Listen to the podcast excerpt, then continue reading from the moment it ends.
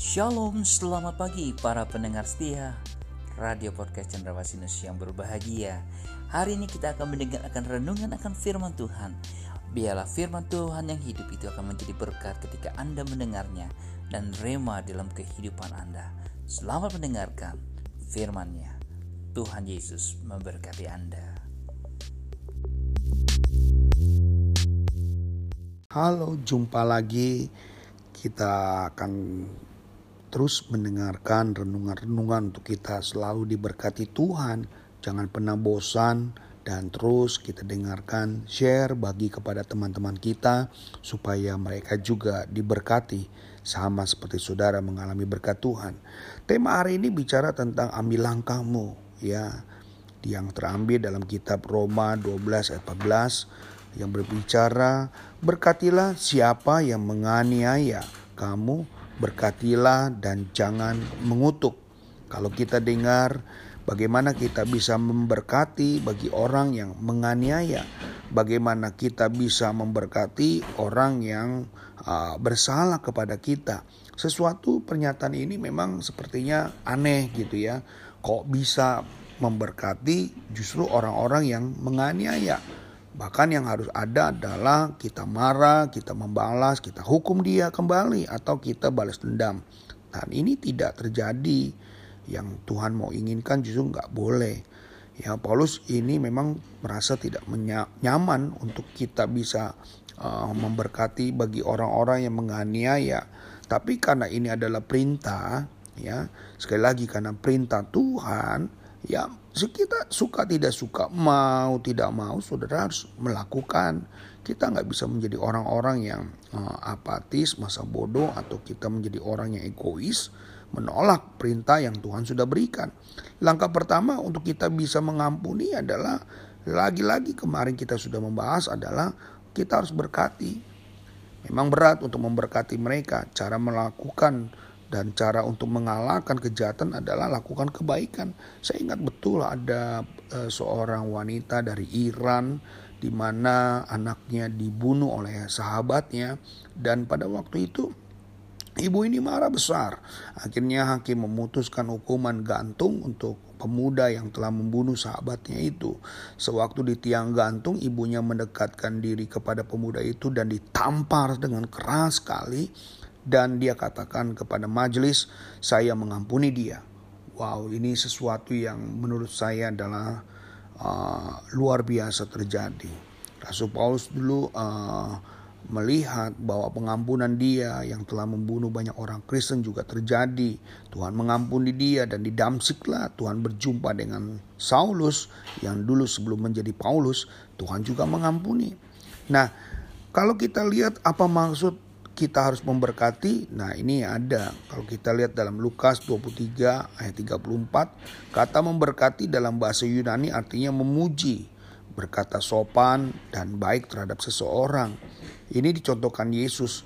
Dia sedang dia pernah berkata bahwa Bapak ampunilah mereka sebab mereka tidak tahu apa yang mereka lakukan.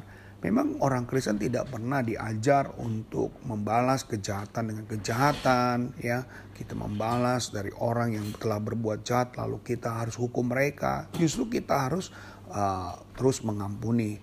Memang berat rasanya lucu jadi orang Kristen, kok bisa kayak gini modelnya. Justru bukankah ini adalah kebodohan? Kita bisa mengampuni orang yang jahat? Tentunya saja tidak. Pengampunan bukan sebuah kepura-puraan ya. Kita sepertinya tidak tahu apa-apa atau kita merasa bahwa luka yang di, tidak luka itu tidak menyakitkan. Nah, kalau hal seperti itu itu adalah dusta. Kita tidak boleh seolah-olah kita mengampuni tapi kita masih menendam, kita masih menyimpan.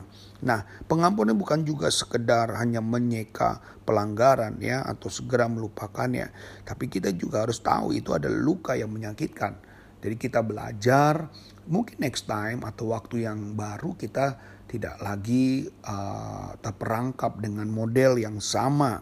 Nah, pengampunan merupakan keputusan bukan perasaan ya dari kehendak kita untuk tidak menuntut pembalasan orang tersebut. Ambil keputusan lebih dahulu, maka perasaan Anda akan mengikutinya. Tapi kalau tidak Anda akan terjebak dan Anda seperti terpenjara dengan masalah itu itu saja yang akan terjadi. Dari mana kita tahu kalau sudah benar-benar kita mengampuni orang tersebut? Namun bila kita mengingat peristiwa atau orang tersebut, kita sudah tidak lagi emosi, kita sudah tidak lagi marah. Ada banyak orang-orang satu ketika di Singapura ada seorang oma yang sangat-sangat uh, sering kali ketika mendengar suara ataupun ketika mendengar nama anaknya itu dia jatuh pingsan. Orang mencari tahu, why, kenapa kok ketika mendengar nama anak ini orang uh, oma ini langsung jatuh pingsan. Ternyata selidik punya selidik, uh, oma ini pernah sakit hati dengan cucunya itu ya, cucu ini adalah cucu angkatnya dan cucu angkatnya itu menolak dan tidak mengakui bahwa oma ini adalah omanya atau neneknya. Dan hal itu sangat menyakiti hati dan terulang-ulang itu terus terjadi dan sebelum anak itu datang kepada oma itu untuk minta maaf, ma, nenek itu akan masih terus mengalami pingsan ketika mendengar suara atau mendengar nama daripada cucunya tersebut. Nah, mari kita ingat lagi bahwa keputusan yang lebih dahulu maka perasaan kita akan mengikuti. Dari mana kita tahu kita sudah benar mengampuni? Kita tidak lagi mengingat ya malah kita berbalik untuk mengasihi bahkan mendoakan. Bahkan kalau ada kesempatan ada demi kebaikan kita akan berjumpa berkomunikasi mengembalikan perasaan-perasaan kita yang pernah mungkin terluka perasaan kita yang pernah uh, galau dalam kejadian-kejadian tersebut. Saya percaya Tuhan juga mau mengampuni kita. Tuhan juga membereskan semua luka dalam diri kita. Dan percayalah saudara jangan Langkah-langkah saudara jangan sampai salah. Ambil langkah yang terbaik supaya saudara bisa menjadi merdeka. Setelah saudara mengikut Tuhan, hidup saudara dipulihkan dan diberkati Tuhan. Jangan lupa ambil langkah yang terbaik supaya saudara jadi pemenang. Itu saja kebenaran renungan kita pada hari ini. Kiranya Tuhan Yesus memberkati buat kita. Puji Tuhan. Shalom.